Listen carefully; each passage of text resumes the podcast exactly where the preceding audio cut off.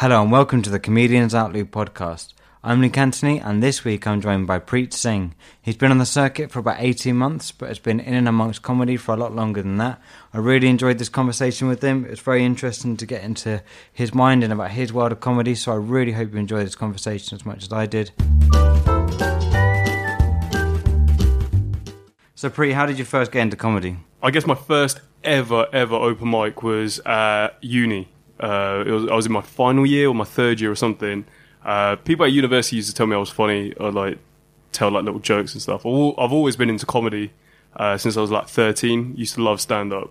Like when YouTube became a thing, the first comedy clip I ever saw was um, Dave Chappelle out of Killing 'Em Softly on Yeah. YouTube. It was like a five minute clip about his Sesame th- Street thing. So I always had it in, in in the back of my mind that I lo- you know I love this thing like stand up comedy is like just great. Um, so people at university started telling me, oh, you know, you're funny. Um, and I don't think anybody actually said do stand up, but my own narcissism was like, I should do stand up. so um, I picked it up. I wrote like I wrote. This is actually quite a funny story actually. So I wrote down a few jokes uh, in inverted commas because they're not really jokes anymore. it was just Okay. like ramblings, and um, took it to an open mic over down towards Ickenham Way. Okay. Uh, went there, signed up at the bar. First got so I'm on second. Tell him it's my first time and everything. They're like, yeah, no problem, no problem. Um, first guy gets on, does a song. I'm standing there and I'm thinking, this is not funny at all. Like, what the hell? He got way too into it. Where, where's the punchlines? And in my head, I'm thinking, oh, I'm going to kill this. Wait till they hear my stuff. I get on, and this is generally true. There's eight people in the audience, and 25% of the audience is dogs yeah. there were two dogs in the audience, and um, so I do my five minute thing. People look confused, and I'm thinking, "What the fuck? Like, what, what's going on?" And I get off the stage. The next person gets on, does a song. I'd gone on to a music open mic night. Okay, yeah, that's why that's how I started. yeah, they didn't tell me no, they didn't tell me anything. So I went off, and it went so bad, I just didn't, didn't do anything. Carried on telling people I was a comedian, like Yeah. it was in my Tinder bio and everything. But then about 18 months later, uh, no, sorry, 18 months ago, yeah. I was sat at my desk and I was thinking, this life is just shit at work. It was like, this is just awful. So I was like, okay, let me let me pick up stand up again. Yeah. Started doing it what once once every like couple of months. I'd go on no once every few weeks I'd say, and then in August like I, I, over the summer I did this like gig and it went really well. And I was like, oh shit, I should like probably actually start putting in some effort. So I started writing jokes, started doing everything, and since August I've been doing uh, anywhere from about three to eight nine times a week. Um, it's really been going well. Like last, especially the last like month or so, it's just really like picked up, which has been great. Um, so just come back from Berlin, did a few nights out there. Um, How did you find that? Did you find the Germans all right? I had Dom on who's, who's been over at Germany as Yeah. well. So oh, it was awesome. So I, I only had the, the the spots on the nights. I didn't have like my own show or anything yet. Um, but it was awesome. Like the crowd was so switched on, real international vibe. They treat shout outs to Cosmic Comedy as well. That was one of the promotions I did it to, um, went to. They like treat you so well. Um, they really line up like the MCs and stuff. There's a lot of talent out there as well. yeah, yeah. Um, but it's just awesome. Like the whole experience was great. Um, I figured out after my first one that you have to like be a little bit slower. The rhythms and stuff are different with your punchlines. Um, you have to also speak clearly. yeah, imagine, yeah. yeah. Uh, but great, absolutely great experience. Would definitely travel again. So have you have you travelled to anywhere anywhere other than I mean? So you've done you've done Reading, and Yeah, obviously yeah.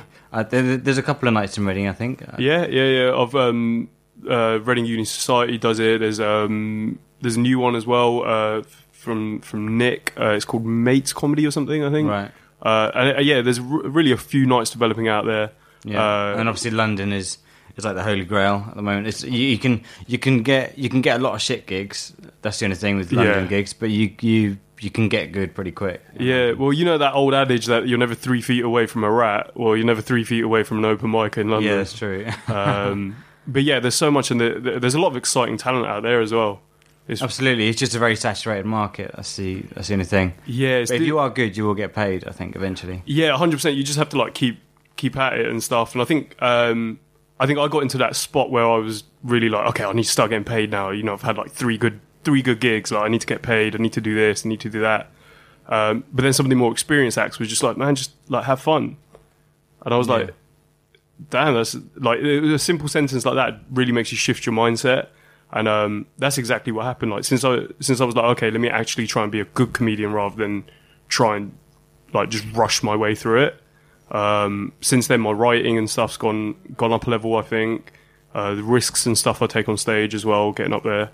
Um, but yeah, so just have fun, I guess. Uh, like that's been my favourite thing to come out of it. So you're not you- you're not in a rush anymore to start getting paid for gigs. Obviously, eh, we all want to be paid for it, so we can do it as a living. But uh, you know, it's it's good it's good that you've, you've changed your mindset and you're just going to do it for the love of it. And if it reaps rewards, then then brilliant. Yeah, exactly. Like I think life is so like like normal day, everyday life is, can be so serious. Yeah, where you're like, oh, okay, I've got to do this to get a promotion. I've got to do this to do that. Um, here you've got something that could literally just be fun, and then as you progress and get better and better, you're gonna. It's, it's kind of like I, I do it to like. So I used to work out a lot and stuff, and I kind of like link it back to that. yeah. Where it's like yeah. you don't get paid to go to the gym, No. but you like, do it because you you, la- you like it. You play five aside because you like it. Do that, and if you got the talent, you'll eventually make it. It's like now, like the more risks and stuff I take, and the the more fun I have with it, the more like rewards you reap, I guess. Yeah, definitely, definitely. So, are you, are you were you born and raised in in England? Yeah, so I, um, I'm a second generation immigrant. So uh, my parents came over in the late seventies, um, settled in Reading. We've got quite quite a bit of family and stuff in Reading. Reading has quite diverse field. to it. Yeah, I've got family out there. Yeah, so like a lot of um, I know like quite a few people from different backgrounds and stuff. So it was it, it was almost a melting pot to some extent. Um, but yeah, so born and raised Reading, went to uni in London, um, and yeah, that, that, that's been me. So I think um, I'm very I'm very much a product of two worlds: the brown world and the white world. Right. So, so where where were your parents originally from? Parents were from Punjab in North India. Yeah. uh, borders onto Pakistan. Um, they moved up. My mum's granddad moved. Uh, no, my mum's dad. Sorry, my granddad moved over here in the seventies. Um, economic for, for economic reasons. Um, And they settled out here since. that and for the benefits. Um, Free healthcare. yeah, so they settled out. They they settled down over here, and you know, thankfully, you know, families doing well and stuff, prospering. So Yeah, I mean, so so London's quite a quite a diverse place anyway. I mean, how have you found I don't know racial segregation in that sense? I mean, just wondered how you found found the oppression in that in, in comedy particularly. Yeah, so like when it, when it comes to like, I, I think race has always been there. I think down towards what probably about ten years ago, it was getting pushed down a little bit, and it became more of a taboo thing.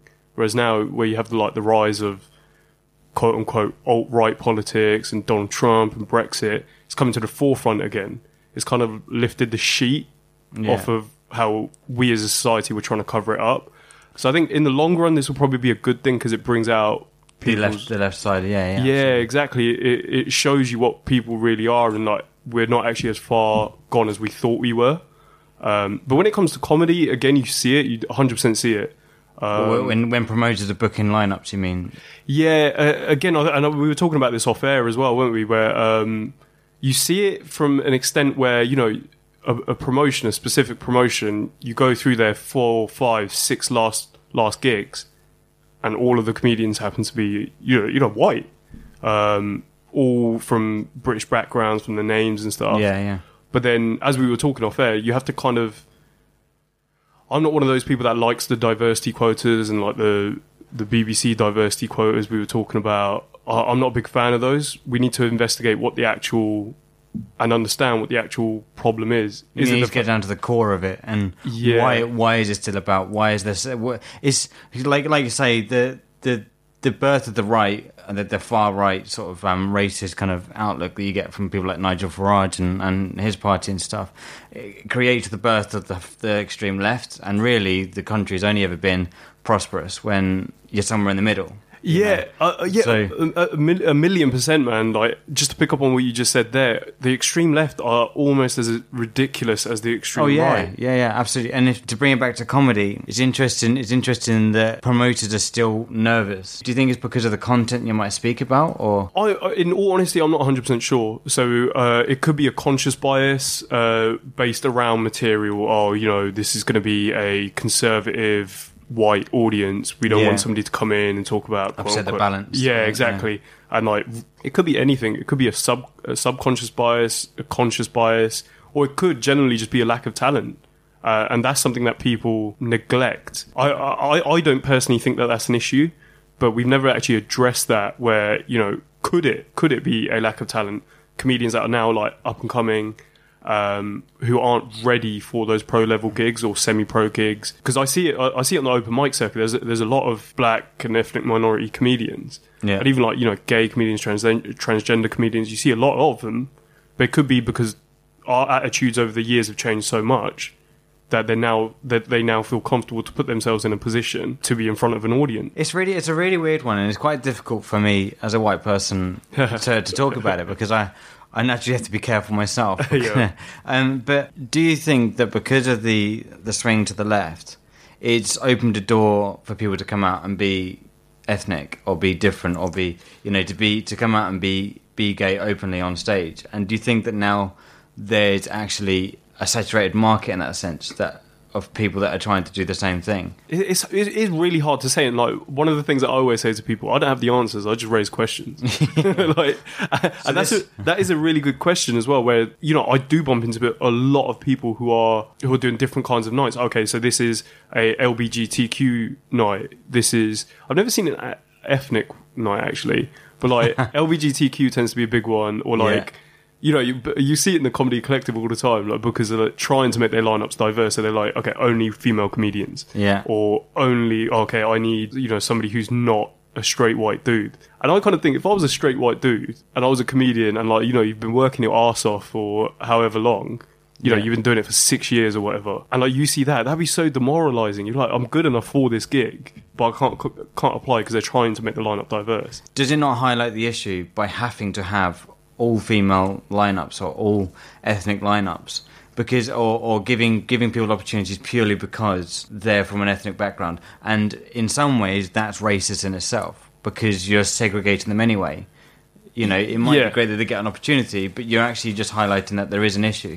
Yeah, so effectively, what you're doing with let, let's say let's say a promoter is running a night and he realizes, okay, shit, I've only got straight white dudes on this lineup. Let me go out and get a um, lesbian black female comic. In Yeah. your head, you've you, you've already separated them out into a group that's categories. separate Yeah. to an actual comedian. Yeah, It's like what you should be doing is you should be endeavoring to treat everybody the, the same way. because equality is equality. Yeah, and like It speaking split it down the middle. a hundred percent, and and like seeing, and I, and I do think so. The equality point there, I do think that there has to be a sense of equity in there, and that's the actual balancing point. How do you balance equity and equality? Yeah, So if you're if you're noticing, okay, across the London comedy scene, we've got a hundred conservative estimate, a hundred comedy nights running, and out of those hundred nights, only two have like representative lineups. Okay, shit, we need to get some equity in here. Mm. But then, what should be done is there there should be an actual consideration for okay, what's the what's the driving factor behind it? Are we actually are all promoters racist, or is there a lack of talent, or do we have um, a subconscious bias, or is it as we as comedians? So I again going back to me because I don't I don't want to get caught up in this race shit. like, some, somebody's tweeting on Twitter, "Oh, we got a brown token brown guy. He's, fucking coconut." No, um, he said it himself. He said it himself. oh no, no, I use coconut freely. I know so many coconuts, man. I, fucking hate them. No, uh, no, I don't. I don't. Don't report me. Um, Jesus.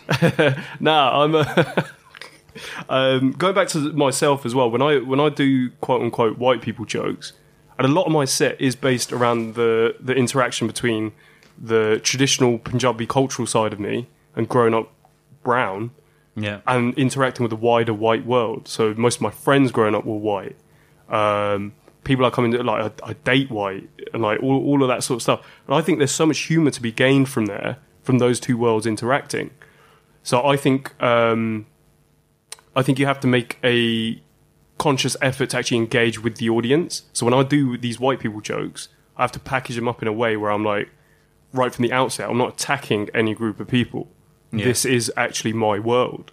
So I notice the differences in white people and how um, when I date a white girl, she'll have questions that come across so ignorant. It's funny, like Yeah, being yeah. asked if I'm doing Ramadan, and just like we've been dating for eight months, bitch. Come on, what, what are you doing?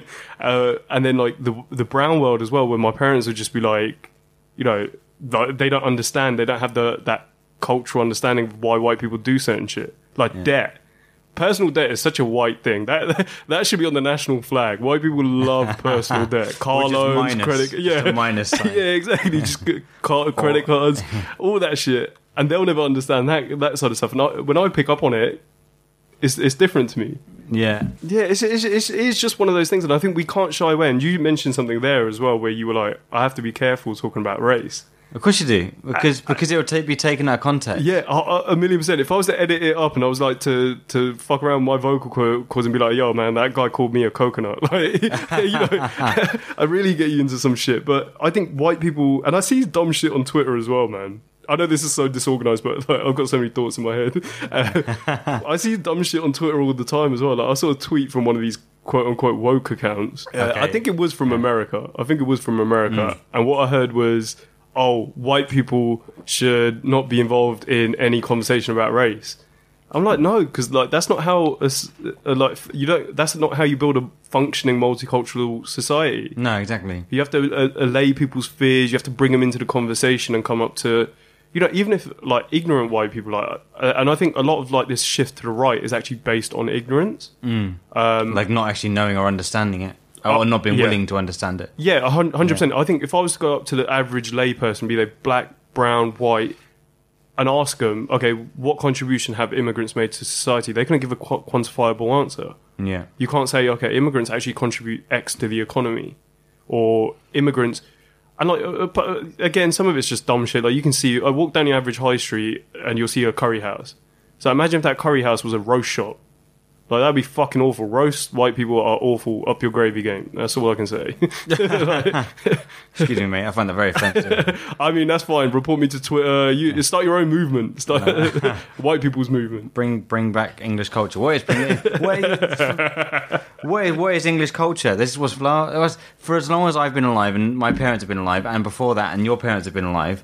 It, c- c- culture in England is about multicultural. That's that. That is pretty much British culture. Yeah.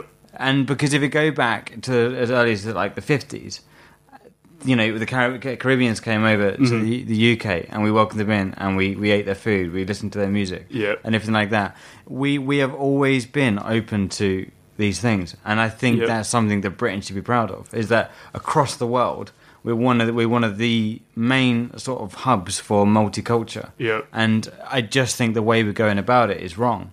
I mean, this whole Brexit thing saddens me, like just purely because. Yeah. And, I, and I like this. I like this podcast to be like. I like it not to be like set in time, so people people can come back to it. Yeah, so yeah. if you listen to this in five years' time, are we out of Brexit or are we in Brexit? what what actually happened? While you're gnawing on the bone of like some toddler baby, like just fucking running out of food and shit. I, record. I record two versions. One one that we're out of Brexit and one that we're in still. Uh, and But yeah, no, I, I think uh, ex- ex- exactly, and I think everybody, uh, near enough every sane person who doesn't have like their own private agenda acknowledges multiculturalism is a good thing. Yeah. and I, I- and again, part of my set is devoted to how coming into like British culture is actually um, been beneficial to our traditional culture. Yeah. And it dilutes some of the, the traditions there, like arranged marriage. Arranged marriage is a big, big, big portion of my um, my twenty minute set, yeah, yeah. and it's like that it's not is- forced marriage; it's arranged. yeah, So- yeah, yeah. But then, like, I, I'm like so thankful that we moved to fucking England just so I don't have to get an arranged marriage. Like, Yeah. you know, like, and, and it dilutes that element of all. Do you know? what? I know. I know quite a lot of white British people that would appreciate such an easy ride without having to swipe laboriously on Tinder until you finally find somebody that Yeah. actually likes the way you look, and actually just know that your parents have already sorted it out for you. True, you don't have to. You don't have to shower. You don't have to dress up. You just turn up one day and you're like, "Oh shit, it's my wedding. This is great." Yeah, but um, yeah, and and like we need that appreciation, and I think that should actually be emphasized more in schools, where it's like there is no succinct, there is no um, siloed British culture, there is no siloed um, Indian culture in Britain, there is no siloed Somalian culture. Everybody intermingles Yeah. and creates this melting pot, which then gives a rise to like one of the best things about me. I think is the fact that I'm bilingual and have Yeah. a appreciation for two two different cultures yeah, absolutely. yeah. creating a third culture. And then you're like, okay, shit, I understand all of these different facets of society. Yeah. Whereas if I was cut off from one of them, I'd be fucked. Yeah, that's true. You speak about schools. I mean, I when I was at when I was at school, I was in primary school. Yeah. Right. There there was still like a slight hangover of of kind of like a racist era. Like you remember in the, like the eighties. Yeah, yeah. Was was pretty bad for anyone that isn't Yeah. um like white in England with the, with like the skinheads and and all that sort of stuff. Yeah. Well, I had a teacher that came in. I went I went to the worst. It was the worst school in Cambridge. It Yeah. was. It was in the newspaper. it was literally the worst one in the whole of Cambridge. And we had a Worst like- school in Cambridge is very much like saying you're the poorest billionaire. Yeah, that's true. That's true. Yeah, I've been mugged before by a Cambridge person, and they only needed the money for a, a tailored sleeping bag. So yeah, sorry, carry on. Go on. No, I'm interested. That's right. So there, we had um, we had a, a head teacher that came in for special measures, like just as a, a temporary measure, and he was the most sort of right wing prick you'd ever meet. And I always remember one thing he did was someone, someone took a shit in your urinals, which is never which is never good. No. Like? It's, no, none of us thought it was cool that someone did that. Yeah. But he called all the boys into this, the into the assembly, and we're all like seven years old, and he just turned around and said, "Someone has taken a shit in the urinals," and everyone just laughed. Of Yeah. course, we're seven. But there was when the around that time, the Brazil, it was the Brazil World Cup, Yeah, yeah, yeah. right? And it was because of the time shift. We we got, it was in the morning the game, so we got to we basically got to see the second half before school started. So Yeah. we'd all go into the assembly and, and go Yeah. and watch it. But the the day before that that England game against Brazil, he had those. Do you remember those old projectors that you'd have those those like that plastic sheet and they'd Yeah. write like like song lyrics on it and you'd all have to sing it Yeah. right? He had that up and he projected it on, and it was just England, England, and he got the entire school to sing it, Yeah. right? And we and that was one of the most because the area I grew up with. I mean, uh, relative, relative, relative to the rest of Cambridge, it was a shithole, Yeah. right? So it was like one of those places that had all the multicultural in one place. And looking back, that is so wrong. that is so wrong to be to have that assembly where you're getting people from all over the world or a second generation Yeah. from all over the world Oh, to see- sing England an English anthem. Ah, see, so I, so uh, this is we've taken a weird turn into dystopia because I'm about to disagree with you here. Yeah. you got a white guy being like, "That's fucked up," and I'm like, "Well," so I, I remember, I remember growing up. So growing up, my parents were very. So I come from a, a, Sikh household, right? Right. So both my parents are Sikh. My mum, especially, she's very religious. Always has been. So I remember being five or six, and at our school assemblies, they'd get us to sing hymns like Christian Yeah, Church yeah, of yeah. England sim, uh, hymns. And I went home to my mum and I was like, "Mum, can we? Like, are you comfortable with this?" They're, they're like, "Jesus this, Jesus that." And my mum was like, "Listen, man, like." Do you think you're Christian? Did she call you man? yeah, yeah. My mum's very, very ghetto. She'd elbow me. No, no, no. Um, she was like, she was like, oh, All right, mate. yeah, fucking hell, right? Do you fucking think you're Christian, son? No, um, she was like, oh, do you actually, like, are you Christian or are you Sikh? And I was like, I'm, I'm Sikh. She was like, well, there you go then. You can say whatever you want. Just go, go take part. And I think that that appreciation was there, but from like my mum's perspective, she was like, okay, so this this is the way that school does things, and it's a Church of England school, Yeah. so just do it. So, and I, the, sorry, I, I digressed again, but the ch- the England chant that you mean, the England anthem that you, that you were talking about there, I think patriot, patriotism is dumb on a wider scale, but when it comes to like football and sports events and shit, I think if you don't want to sing it, you shouldn't be forced to sing it. No. Like, so nobody should be taken out of that assembly and like. I don't, I don't know. It was a right wing school beaten or some shit or molested. I don't know. Right wing people do weird shit. Um, but like, it's not it's, it's not an inherently bad thing. You're in England. It's it's an English football team. If you don't want to sing it, don't sing it. If Yeah. you're not into football. You're not into football. What about what about people? This is another thing that annoys people in England, and we don't we we can't really say much about it. That's the annoying thing. What about flying flags around like football time as well? Like it, it goes mental. Like people get banned from having flags for the British thing, but wherever you go, and if you go in Europe, Yeah. um, you can do what you want. Like yeah, fine. it's it, again, it's strange. So I I've got a weird relationship with England flags, and um, when we were poor, when we were younger, we were pretty poor. So we used to go to all of these like seaside towns and stuff in lieu of actual proper abroad holidays. Yeah, and um, we were going down to a place called Hayling Island, which is down towards Portsmouth. One of my dad's friends had recommended. My dad has a lot of white friends, and one of his friends had recommended it. He was like, "Oh, it's a brilliant town. Go on, go on, son. Just take your family there." That was like, "Okay, cool." And when we were going down there, as we got more and more into like right wing territory, all we could see was England flags, Yeah. like those British flags with the bulldog on it and stuff. Oh god, yeah. And we're like, okay, where, where are we actually going? And that was the first flag to notice that something was up. We get to the park and we're in there for three minutes generally. So I'm eight at this time, my brother's five, I'm with my cousin, who's about 13, 14, and my two parents. We go in, and to the right, there's a roller coaster. And this is a genuine true story. It sounds like I'm bullshitting, right? So we go into the park, we've walked into the seaside pier bit, and somebody at the top of a roller coaster has pointed down at us and shouted, Packy! No way. I swear down to you. But because the roller coaster's gone down at the same time, it's become elongated. So it's Yeah. just become like this massive screen. Everybody in the park turns around and looks at us, not the guy shouting the racial abuse. and that's my relationship with England flags. That's- And what and what happened afterwards? Like We had you to just- leave. You just had to go. yeah, and later on, there was actually a, a stabbing in that same park where a black dude did get stabbed. I don't know if it's Really? racially motivated, but we didn't see any other ethnic people while we were down there. Go. Wh- Where was this? Hayling Island, it's down towards um, Portsmouth Way. I'm sure it's a real nice place now, so don't hate me, people. At eight years old, to go through that is pretty bad. I mean, Yeah, it, it, it, it was it was strange because like my mum used to tell me stories about the National Front, and like there was a story where the National Front actually came to a park by our house, and then my dad was at work, and my mum had to flee the National Front. And they were knocking on doors and stuff, and she had to hide in her own house because you could see into our living room. So she hid behind a sofa. They were knocking down like skinheads were knocking on doors to be like, "Oh, we're looking for any blacks or packies." And that was that was like a run. At, so like we grew up with this shit, and my parents didn't really shelter us from it, and they were very much like a, you know, these are just bad people. You can't like judge. yeah, exactly. people. Yeah, it doesn't. It's not.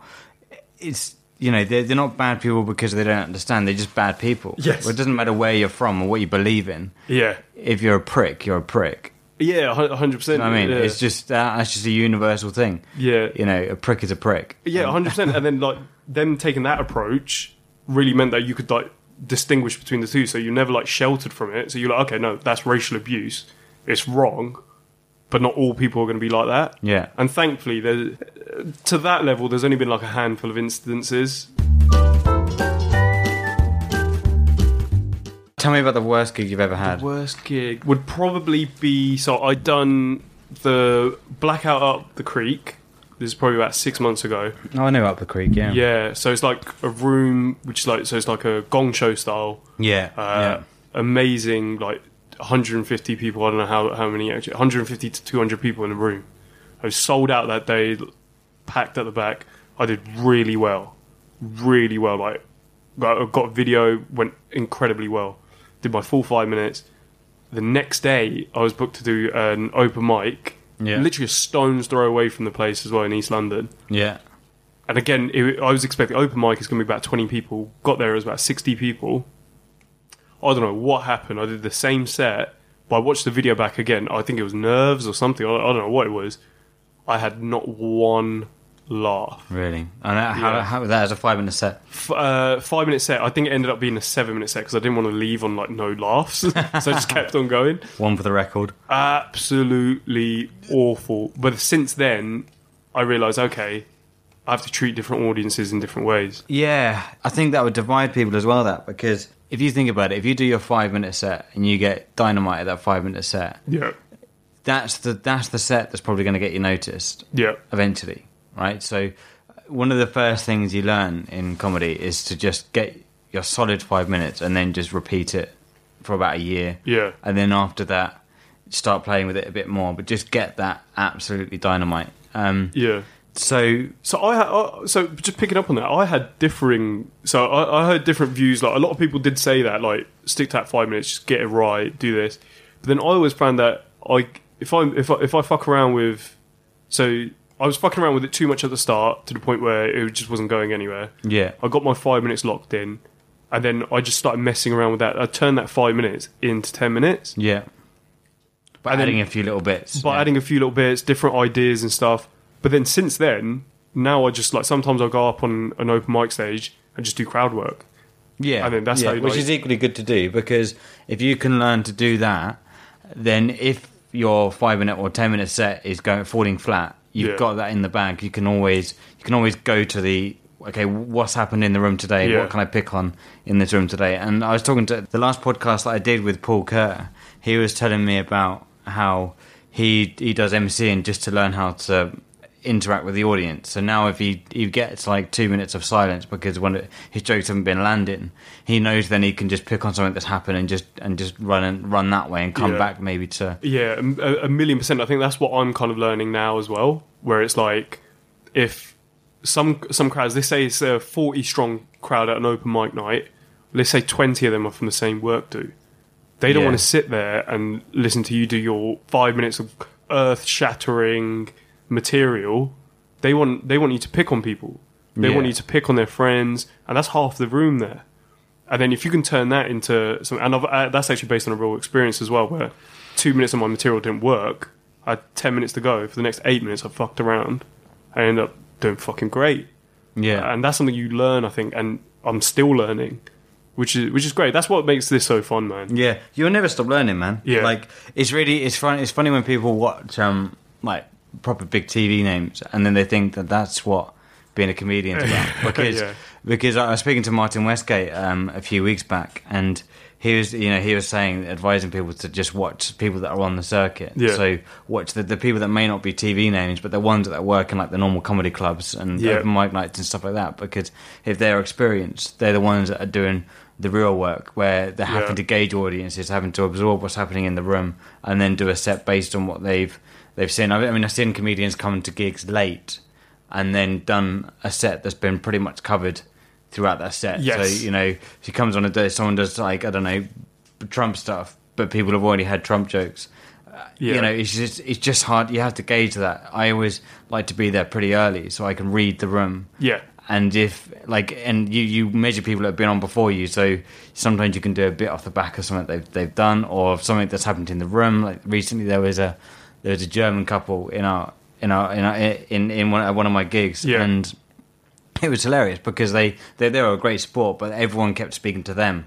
So then there were, there were like a whole loads of jokes that had been Right. created because of that. So then to, to to add on to that particular running jokes for the whole Yeah. night was was just easy work. And how, how how long do you think it took you to learn that? As in to really engage with what's happening in the room. I think I think the more you die, the more you notice it. So, uh, like I, um, so yeah, there was one. There was one where someone did a whole set about wanking, about living alone, right? And it was actually Paul Kerr, and he was talking about living alone, and I could listen to that, um, everything quite loudly, have a loud wank and everything like that because he lives alone and stuff. And and I've, I've advised him to get a surround system because it adds to the whole the whole the whole thing. Yeah. Anyway, so I went on. I said, "Well, I'm glad he's enjoying living alone, but when I lived alone, I used to have a crank as crying and wanking at the same time. but if you time the tears, you can use it as lubrication." Nice. Yeah. And that was just off the back of his set. you Yeah, know. yeah, and and sometimes I think if you have like a half baked idea as well, and something in the rooms happened where, so I I, I had an please don't judge me, people, but I had an R Kelly bit, right? Okay, yeah, well, that that would have worked about a month ago. Yeah, yeah. Well, uh, I mean, now it's all about Michael Jackson. You could, Yeah. into, but I had an R. Kelly bit, which I really wanted to like, and it was half baked. It wasn't stage ready. But then I found somebody in the stage who was, they were on a date, and the the, the woman was really looked really young, Right. and the dude looked really old, and they were like, "Oh, we've been together for like four years." That, that's definitely. Oh, they've been together for that. Uh, Yeah, so- I would have looked at that and think that's definitely a Tinder date. Yeah, oh yeah, yeah, hundred percent. You would have thought so, but I don't know how he secured this. Like seriously, it was like world class level. He didn't look rich or anything, but anyways, uh, and off the back of that, like everything just fit my R. Kelly stuff. Off the Right. back, and the, the crowd was like what a raucous crowd. It was late night. They really loved that shit. Yeah, yeah, yeah. Since then, my, that set again, it's gone into the drawers, into the abyss. yeah. until R. Kelly does some other fucked up shit. I'm the only person that's hoping R. Kelly doesn't go to prison so he can carry on doing all this shit so I can get that set out again. Yeah, I. Oh, so sad. You guys can't see it, but that was a real disgusted face there. What's your sense of humor like? What the fuck? That's a no- weird question. No, no, no, no. I, so I asked this question. And I like, I like to, I like encountering other because mine's quite wide. So I'll go from like James Acaster Yeah, to Dave yeah. Chappelle and like I'm, I'm a Jim big fan of Dave, uh, James Acaster. He's he's one of those that's remained pretty humble throughout it. I mean, Yeah. I know I don't I don't I don't, I don't know him personally or that well, but I I know people that have you Yeah, know comedians that know him quite well and stuff. I've uh, seen it with the Edinburgh Fringe and all that sort of stuff. And I know that he he did a gig for someone this side in, in Cambridge and. He, at the end of the set, he said that was shit.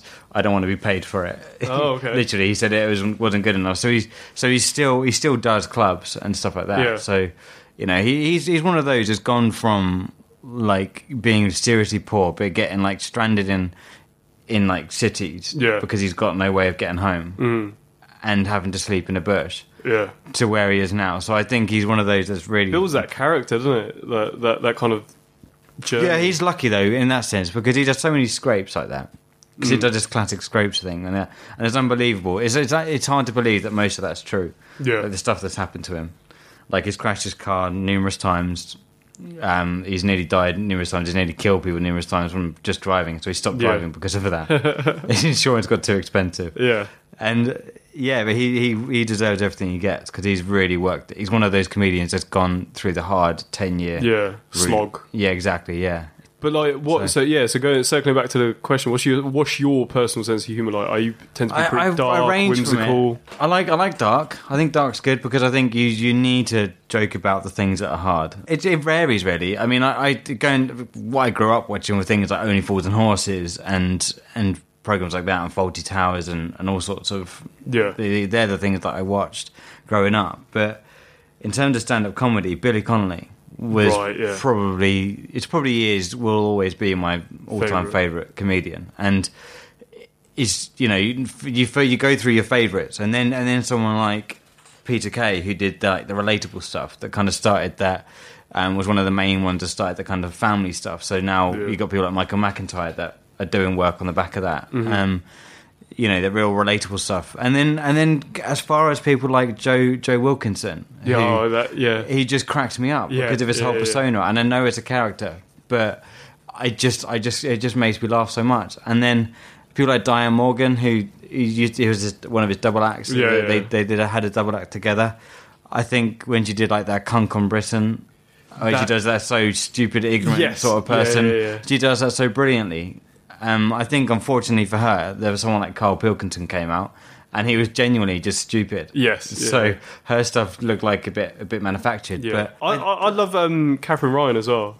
yeah, Katherine Ryan's great. I yeah, I, I do actually really like her as well. And, and I'm surprised that a lot of people like say negative shit about like even on Twitter and stuff. They'll say negative stuff about her, but I'm like her joke writing is on point. yeah, absolutely. Yeah, Like yeah. yeah, I I saw her Netflix special as well, and it was like laugh out loud, funny and stuff. But I don't know. There's there's so so many comedians, man. What's the one gig that you you've come out of and you thought, fucking hell, I'm great at this? Not to brag, but there have been a couple like that. Um, I would say the first time I did the blackout out of the creek for that 24 hour period was it was just great. Afterwards, I was like, shit. So I can control the room. I can do this. Um, Brighton in general has been great. Oh, MCing. Uh, my first MC spot. That was the, you really enjoyed that? Yes, Yeah. uh, yeah. So uh, I think crowd work and emceeing because you can weave your material and stuff in, Hmm. but then you could all like it is your job to play on what's going on in the room, get to know people in that room, come up with punchlines on the spot. That went really well, and then I was like, okay, this is awesome. And now I've got, I think over the next like ten days, I've got three MC gigs, yeah.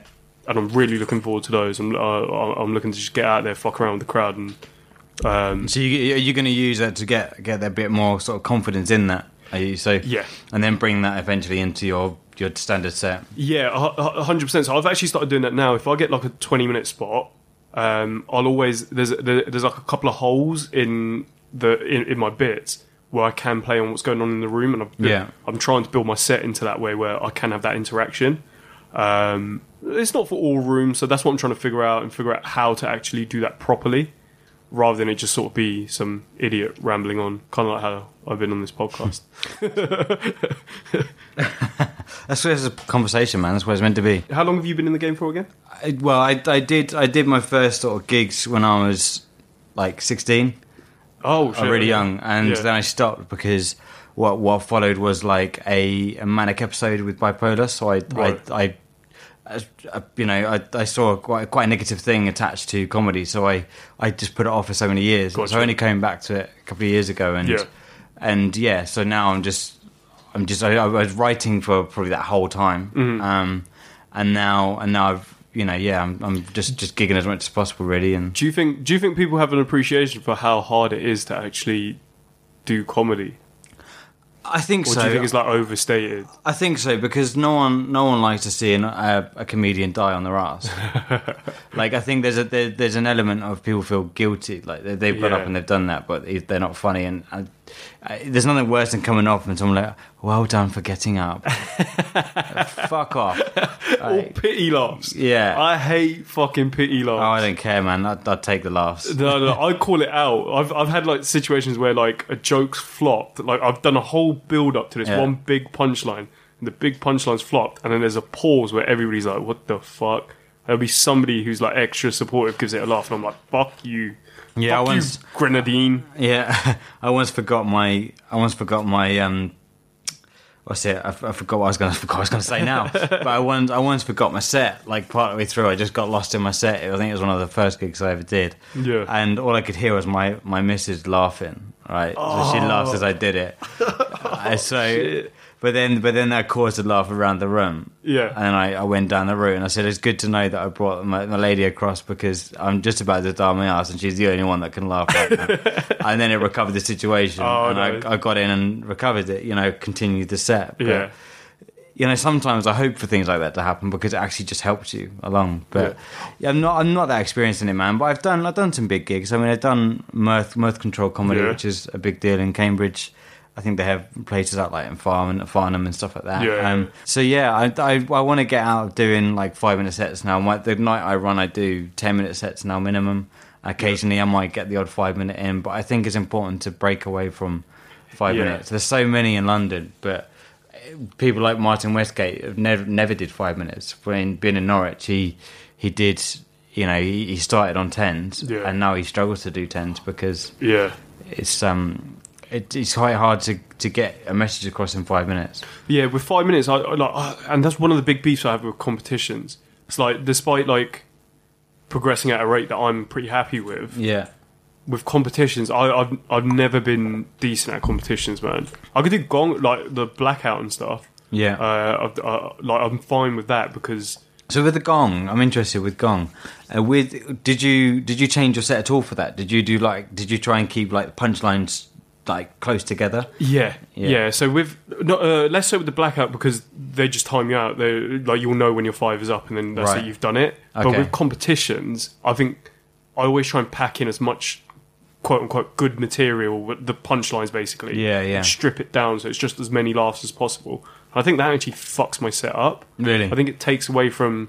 I think if you take away the general points out of my set Mm. and the slow build ups to some of the bits, they don't land quite as clean. Yeah, And that's what I find with competitions where it's like, and if you don't do that, then your set comes across as a bit slow and a bit laboured compared to somebody who's dropping six, seven gags a minute.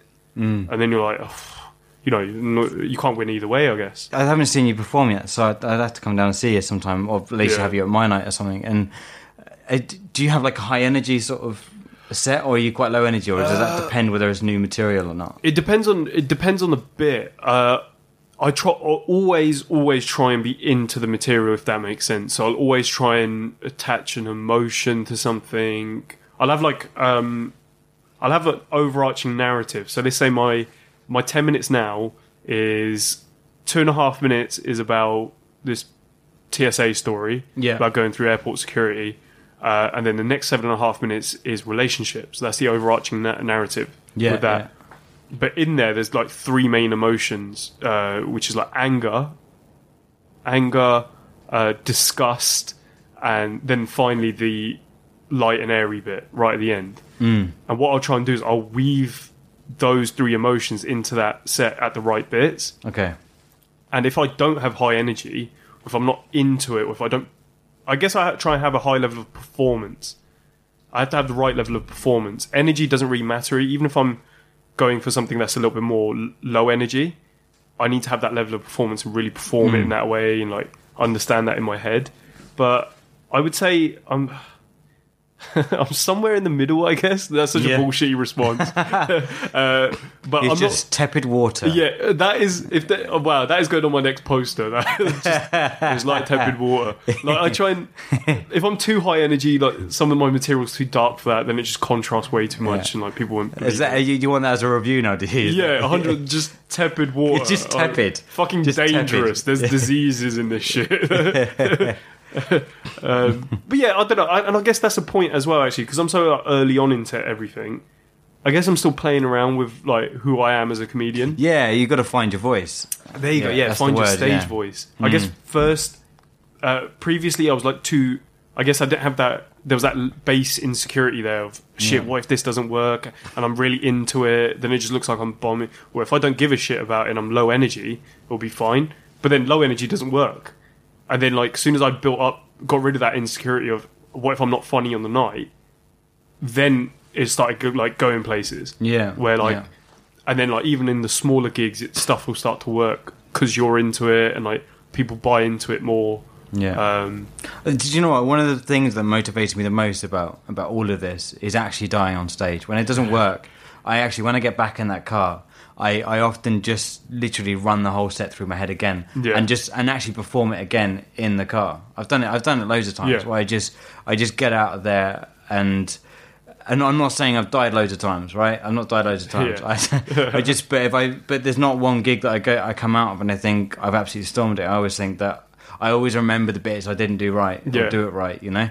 So then I go back and and or on the way to a gig, I'm practicing it all the way to the gig, and then I get on there and sometimes it just doesn't work, and I'm like, it's nowhere near what I just did, dynamite in the car. Yeah. But the thing that motivates me to write, in fact, is is one I'm driven by affirmation and driven by positivity and all those things that like you know, you know praise obviously Yeah. drives me, but.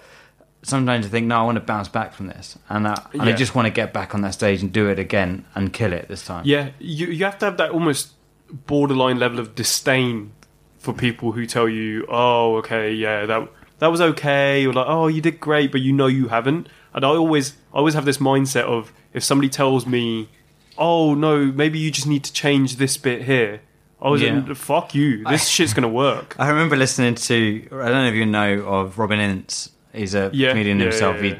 He, he he did he supported Ricky Gervais years back. Yeah. And anyway, he does. He was telling me that. Um, well, he wasn't telling me. Fucking hell. God, who am I? yeah. Robin Ince was, was on a podcast with Ricky Gervais, um, and he was talking about about when he when he, when he was first on the circuit and Mm. stuff, and or going you know working the clubs and stuff because he still does them. Uh, Coming out of there, and, and then people saying like I, people asking him what they thought of his set of of their set, Yeah. right? And he's and if he was honest with them, they were like, "Oh, really? Did you really think that?" Uh, like when people get over defensive about what they're saying. Yeah. So why are you asking in the first place? Yeah. Like, if you don't want to hear bad criticism, don't Yeah. don't ask. Exactly, On the, yeah. On the um, on the flip side, don't come out and say, "Well, that was shit." And then if someone agrees with you, Yeah. go, "Oh, really? Was it? I didn't think it was that bad." Well, you just said it was shit yourself. So, Yeah. uh, what do you want from us? It's like, it's weird. I feel like some like the more experienced acts I've been in. Actually, a fairly recent story. So, um, a comedian called Ria Lina. I she she was on the same night as me in Reading. I, the gig went pretty well, but then she she she was speaking to me about one of my bits, and she came up with some really good constructive. I don't even think it was criticism. It was more of a like pointers, like different ideas associated to that. She was like, "Oh, have you thought about this?" And and from there, like I'm now rewriting that bit where it's like now I'm like, oh shit, yeah, there's so much more scope here. Yeah. And it, it was can be, like- it can be difficult to receive criticism in the first instance Yes. because it comes across as if you've literally just come off stage, you don't want to hear that it went badly because at that point you actually just want to convince Yeah. yourself that what you did was all right. But on reflection on these things, it's really helpful. Yeah, and I think you can't be, you can't have that level of protection around. And I, I- it's only natural. Like this is literally from the idea through to the finishing punchline. You've constructed this from your own hand, so it's easy to be defensive about stuff. Yeah. and like overprotective.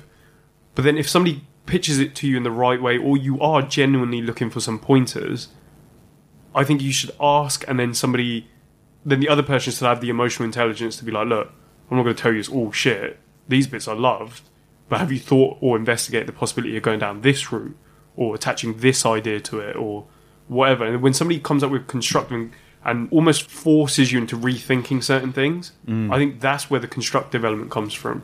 Where it's like they're not telling you it didn't work or you should you shouldn't do it like that. What they're saying is have a think about this, this, and this, and then Which they is- fire those constructive, Yeah. yeah. they fire off those neurons in your own head, and boom, that, Yeah. that, that's actually constructive. coming off and someone saying that was amazing or that was shit are two things that don't work. That doesn't really Binary, help. yeah, yeah. And binary. That's such a. um, it's, in like modern vocabulary Yeah. everywhere now. It's like woke. yeah, oh, f- don't. We're gonna get started on modern culture again as well. We're gonna be here for another six hours, man. Yeah, it's fine. He's already bored of my company, so we're gonna have to wrap up. Yeah, cool, cool. That's Uh, fine. you are? no, Oh. no, no, I'm fucking around. I'm fucking around. your eyes winded. I'm fucking around. I'm joking. I've got Yeah. as much time as you want. Prick. what, what time is your Tinder date? Uh, I need to be in London for about seven, eight ish. All right, okay, well, we're gonna finish off. Bro, anyway. I love Tinder. Okay, we were Yeah. talking. You mentioned Tinder earlier. I was Well, like, okay, let's let's lead into this because um, one of the things that became apparent from doing this podcast was that people were single, and, and and it became like a dating like platform for for like Don Mackey said he was single and Yeah. he was after a girlfriend, and then and then Kitty came on and, and basically marginalised pretty much every guy Yeah, except yeah, a very specific you know type of person that she wanted, which is wrong in so many ways. Yep. And then I felt like I was a bit pimping pimping people out. Yeah. And I did have Paul Kerr on, and a great conversation with him, but I didn't get on to the single topic. But you're Right. single. Yep, yeah. I'm not pimping you out, and but I just I'd earn you way too much money. There'd be a money laundering concern there. yeah, yeah. So Tinder, I mean, I used to use Tinder a lot, and it was a, it was a numbers game. It was just swipe right until someone liked what I look like. Yeah. you know.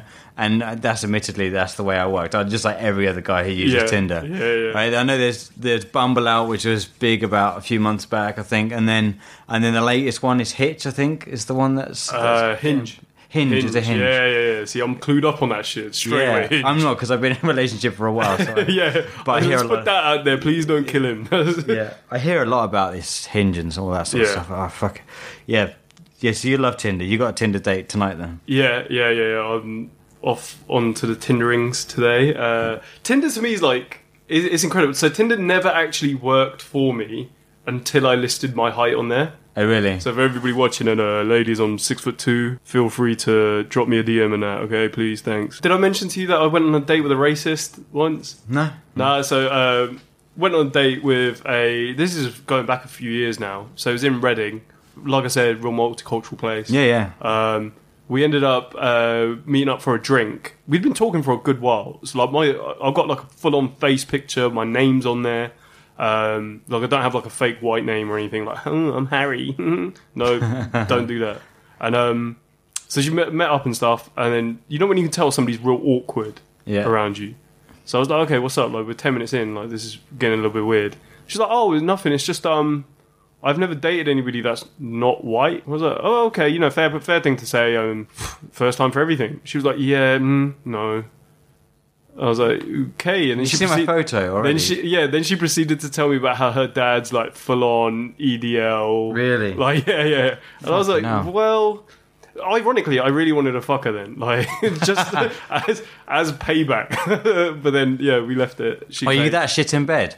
Are you really that awful in bed that you wanted to put her through that and to get her back by having sex with her? Exactly. Uh, Yeah. She she would need a helpline call. She she she'd be there. The, the, Oh god. it was just God, emotional support is what she would have needed on that bag. I just need to remind myself that if I do ever do like a proper radio show, not to get you on it. no, this is one of the things I love about podcasts, man. What does the next year in comedy hold for you, man? What do you, Um, what do you hope to get out of the next year? So, like I said, last like, especially the last like month or so, I would really say it's gone really well. Um, Yeah. I've got I've got a couple of major bookings coming up at some top level clubs in um, the backyard uh, in July. Yeah. Um, so that, that I'm looking forward to that. Awesome. Going to go up to Edinburgh this year for uh, a week or so. Yeah. Try, try and get on a compilation or something. The goal uh, I had initially thought I was going to try and get a full run out there, but um, I don't think it's possible Very this year. expensive as well. It's expensive, and I don't think I'm like there for like a full 45 hour slot. Uh, and that's what I'd want to do. Uh, Yeah, I don't yeah, want yeah. to do a split for my first time, but I've got uh, an hour coming up in Reading Uh, that'll be in June. Uh, there'll be more details and stuff about that. But I'm really just concentrating on becoming a better comedian. Yeah, yeah. That's that's the main goal, and that's what I'm going to try and go for. Yeah, just just just get better. Just Just get better, yeah. I would advise, like, I know, I know some some people have gone up without, you know, within their first year or second year, um, up to Edinburgh, but it's worth it's worth just it's worth just going up there just with, which is the the, the distinct idea to absorb the issue, Yeah. the, the i- you know the whole place and watch some of the comics and get on, like you say, a compilation uh, compilation thing because then you get a feel for the area anyway. Yeah, Um, a hundred percent. You get- you kind of get to see what the festival's all about and Yeah. stuff as well. But I think um, I'm just gonna uh, I'm gonna really focus on just taking things as they come. Uh, Yeah. A lot of the advice and stuff that I got from people around timings or when you should be doing this or shouldn't be doing this, has I, I, I found to be kind of redundant. Yeah. Um, people were saying don't do um, don't do bigger audiences until you're like three years in, four Really? years in. And you kind of think, well, you know, without It's- seeing me, I guess the reason is just because if the more people are in there, the more that you could you could lose Yeah, for future. yeah, yeah, yeah. There, there is this thing that they say you won't make it in the city you start.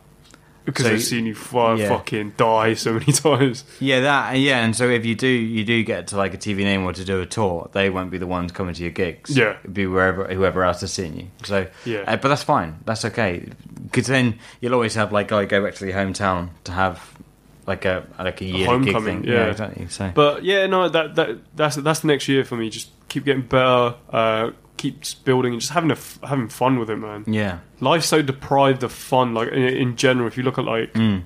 just life in general, work a nine to five, oh god, eat, yeah. sleep, shit. Maybe fuck shit. if you're lucky, and your Tinder game's on point, and you're over six foot. See how tonight goes, mate. But yeah, the, that's it, man. that's, that's me. That's me in a nutshell. Well, thanks so much for joining me, Preet. That's uh, been a really great conversation. Yeah, man, it's been interesting. Thanks for having me on and stuff as well. I, lo- I love the chat. Yeah. Uh, I like that you didn't shy away from some of the darker shit I was getting into. It's important to talk about them, man. It's really important to talk about them. Well, what a fantastic conversation. It, it's really difficult to, you know, come off the back of that and, and sort of sum it up really because it, it jumped in many different directions and many different places. But it was an incredible conversation. And I just I just really hope that as a society we get to a point that we are all unique, we are all different because being different is good and being unique is good. But I just hope that in terms of like religion and sex and gender and ethnic ethnicity or religion, that we just get to the point that we just appreciate people for being people. You know, someone's a fantastic comedian for being a fantastic comedian. Someone's, you know, a brilliant actor for being a brilliant actor, whether they're male or female.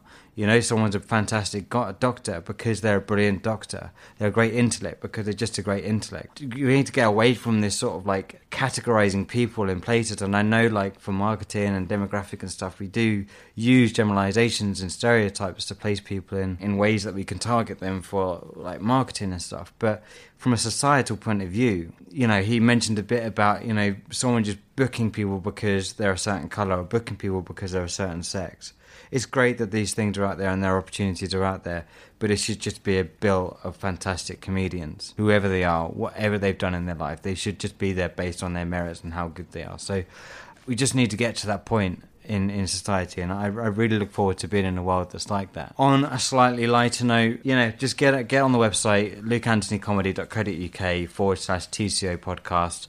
And if you can donate, that's fantastic. Anything you donate helps contribute to this podcast. Follow me on Twitter, that's Luke A Comedian, and follow me on Facebook, it's Luke A Comedian as well. Any of the details about Preet Singh, about how you can follow him, will all be in the show notes, so please do follow him too.